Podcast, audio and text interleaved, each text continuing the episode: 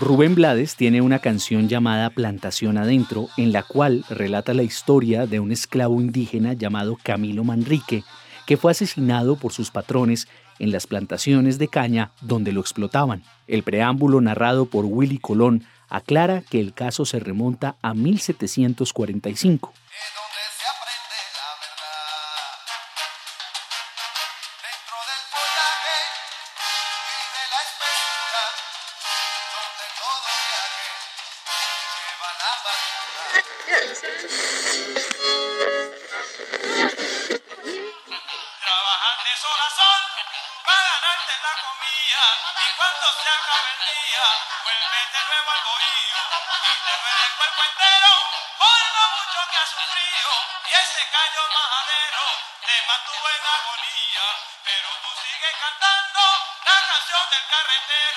En 1972, los puertorriqueños Richie Ray y Bobby Cruz publicaron un álbum que contenía la canción La Zafra, que también se refiere a la vida en las plantaciones de caña de azúcar.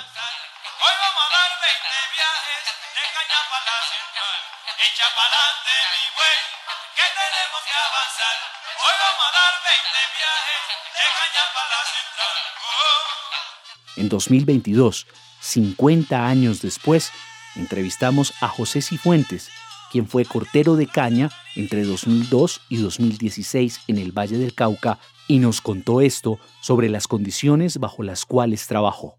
Pues el trabajador tiene que madrugar todos los días a, hacerse su jornal. No hay un salario base para, para el cortero. Entonces se tiene que llegar esa, a, hacerse el día a como lugar. Entonces son muy adversas.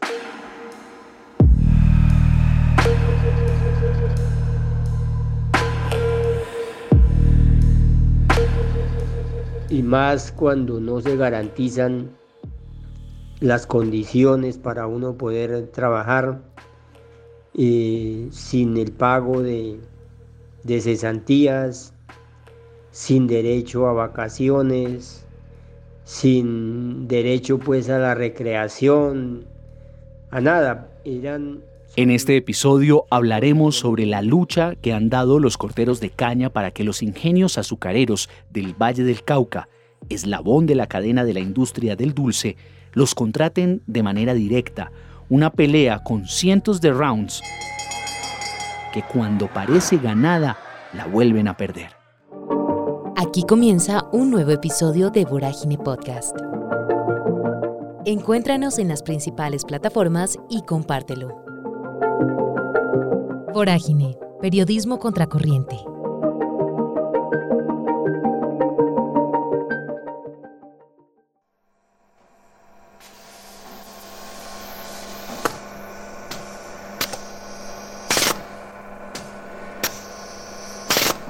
Desde el primer día de su labor, en 2002, José Cifuentes cortó caña que era procesada por los ingenios azucareros del Valle del Cauca, sin embargo, no fue el ingenio el que lo contrató, sino otra empresa diferente.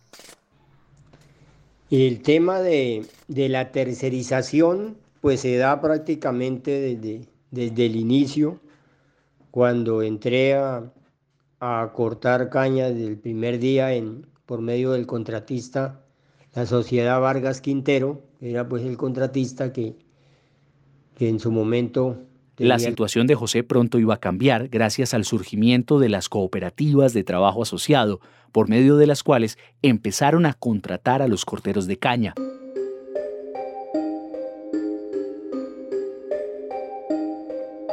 Se trataba de personas jurídicas creadas por los trabajadores bajo la promesa de los ingenios de que podían ser empresarios. A José lo contrató una cooperativa llamada La Nueva Reforma, con la que empezó a trabajar el primero de enero de 2003. Pero la desilusión no tardaría en llegar. Nos pasan ya directamente a las cooperativas de trabajo asociado CTAs y allí trabajamos un lapso de tiempo de unos 10 años donde pues la labor todo el tiempo fue, fue tercerizada porque no se no se garantizaban el pago de cesantías y no se tenía estipulados pues, los tiempos de labor, eran tiempos indefinidos donde uno llegaba muy temprano y hasta muy tarde se, tenía que elaborar. Entonces, en medio de todo esto, pues se generaba una total tercerización y, y explotación laboral.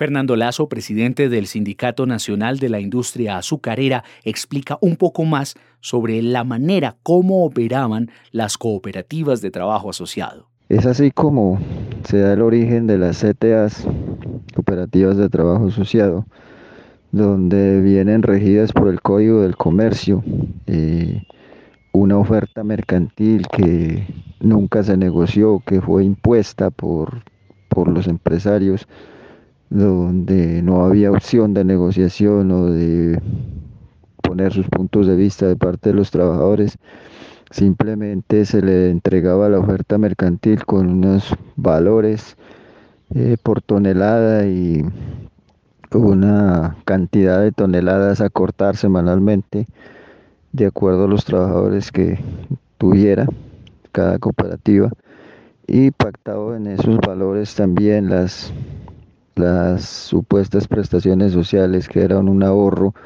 que dejaba al trabajador para cada concepto de lo que tenía que ver con, con primas, primas semestrales, primas anuales, cesantías y vacaciones, que eso nunca correspondió a lo que en realidad debía de ser las prestaciones sociales y se sacaba del mismo valor de la tonelada para hacer este ahorro aquí en el en el que se denominaba pues prestaciones sociales. El fenómeno también lo explicó el abogado Alberto Bejarano, quien ha sido apoderado de decenas de corteros de caña ante los estrados judiciales. Los trabajadores están sometidos a un sistema de superexplotación laboral en los ingenios que se crea particularmente durante este periodo 2000 año 2012 a partir de la figura de utilizar las cooperativas, es decir, la figura cooperativa bajo el esquema de cooperativa de trabajo asociado como el, la forma en que se manifiesta esta intermediación ilegal del trabajo. Es un régimen laboral que se crea para desconocer en estas labores de corte manual de caña y suministro permanente la principal materia prima esencial para la cadena de valor del portafolio corporativo de los ingenios azucareros eh, se crea para desconocer pago de salarios, horas extras, recargos dominicales y festivos, nocturnos, cesantías, vacaciones, el pago del régimen de seguridad social integral, bajo figura de pago a estajo por fuera de un contrato laboral, con su verdadero único empleador, en este caso los ingenios azucareros, ingenios como Manuelita, como Pichichi, como eh, el ingenio Río Paila Castilla, el ingenio Providencia, el ingenio Cauca, el ingenio Mayagüez, etcétera.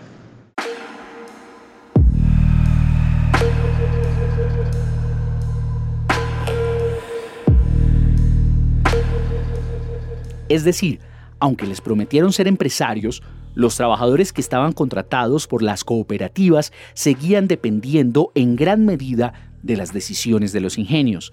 Además, los industriales eran los beneficiarios del corte de caña que ellos desempeñaban supuestamente para las cooperativas de trabajo asociado. Esa situación empezó a generar una molestia entre los trabajadores, los cuales sentían que las cooperativas eran solo una manera de los ingenios de librarse de responsabilidades sobre los corteros. Por eso se organizaron y empezaron a protestar.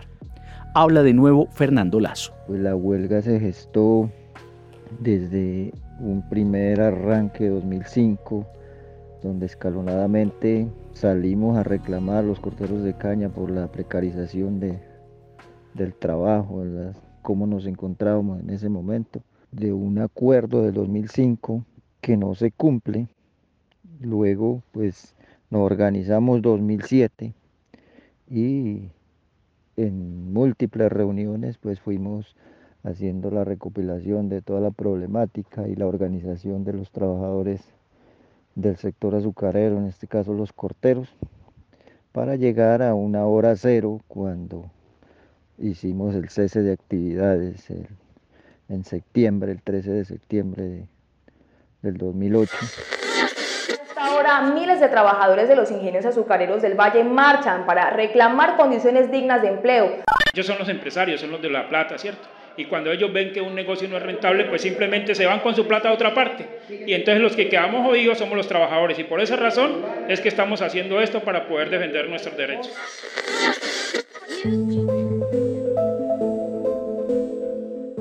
La huelga duró en ciertos ingenios 57 días, en otros 87, en algunos más de 90. La lucha obtuvo varias victorias, por ejemplo, la silla vacía registró en 2009 una visita de asesores del representante de comercio y de la ministra de Trabajo de los Estados Unidos, en la cual estos funcionarios preguntaron por las condiciones laborales de los corteros de caña.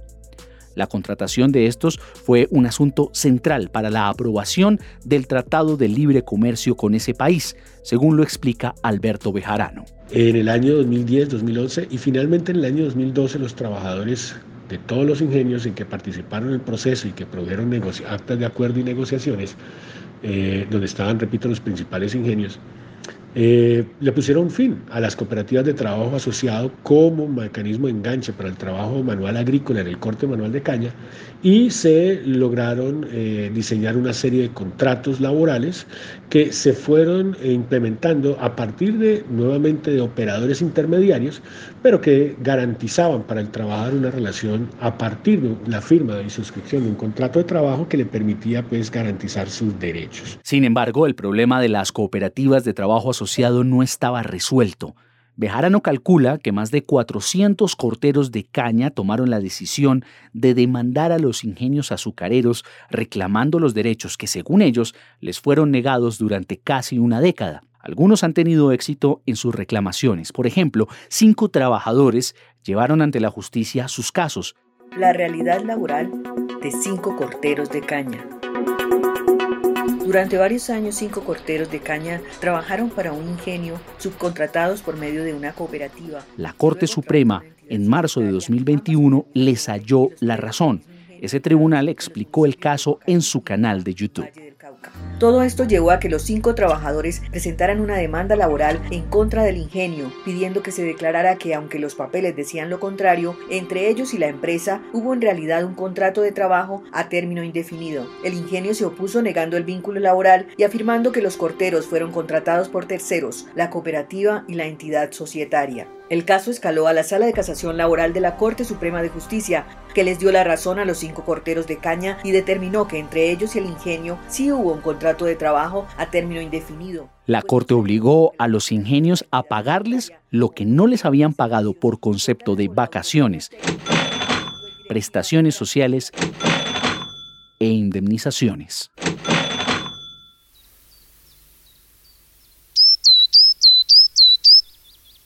Sin embargo, esos casos son excepcionales.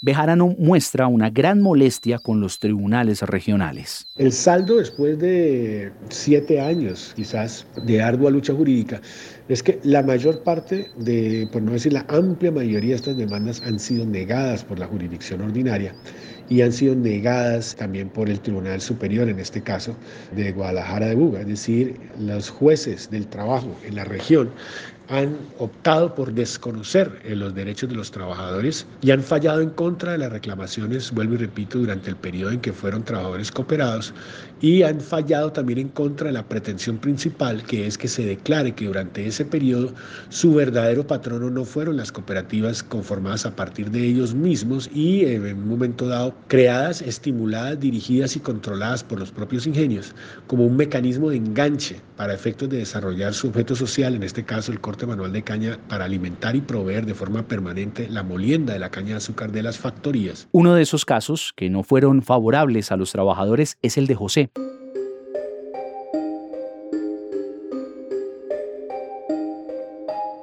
El 24 de noviembre de 2021, el Tribunal Superior de Buga profirió una sentencia en la que negó las pretensiones del trabajador, argumentando que no había demostrado la relación laboral con el ingenio Manuelita.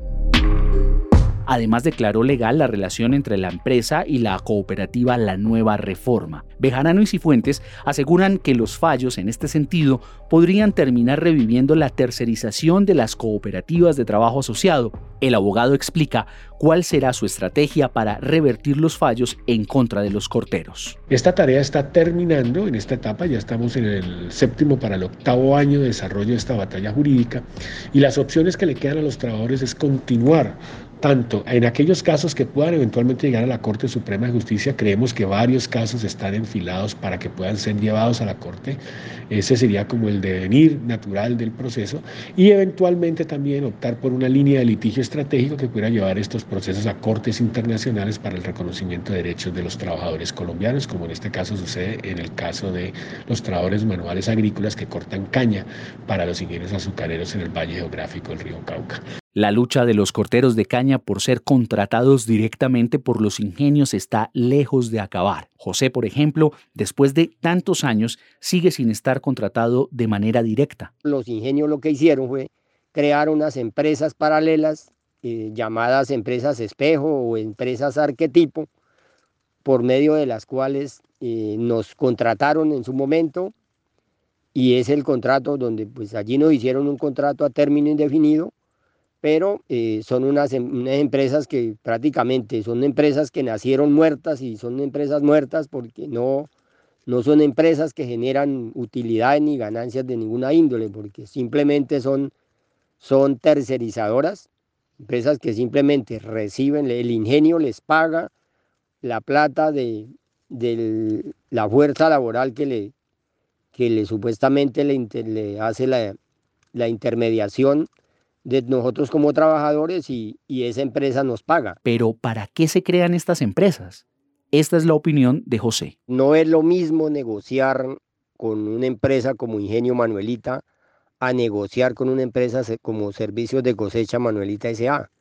Porque ellos, simple, ellos siempre en la mesa de negociación a uno le sacan a relucir que esa empresa no, no tiene poder económico, que financieramente no tiene cómo responder por una, por una convención robusta con los derechos que se pueden conseguir si la, si la negociación fuera directamente con el ingenio Manuelita.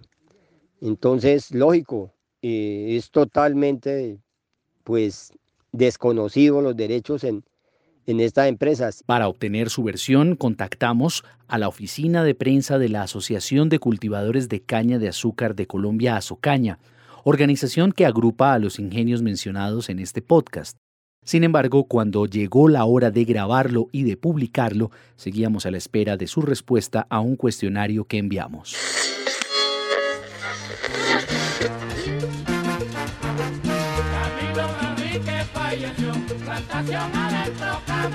Plantación adentro cámara, sombras son la gente y nada más. Camilo Manrique falleció, plantación adentro cámara.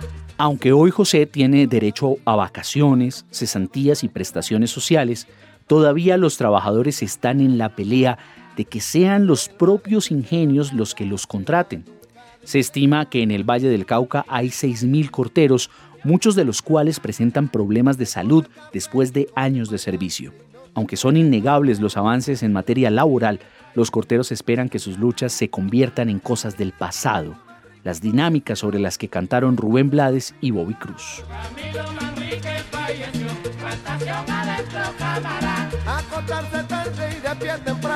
rumbo cañaveral. Camilo Manrique falleció, plantación adentro cámara.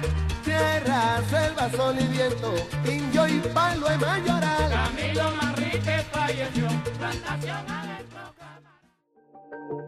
Vorágine Podcast, periodismo contracorriente.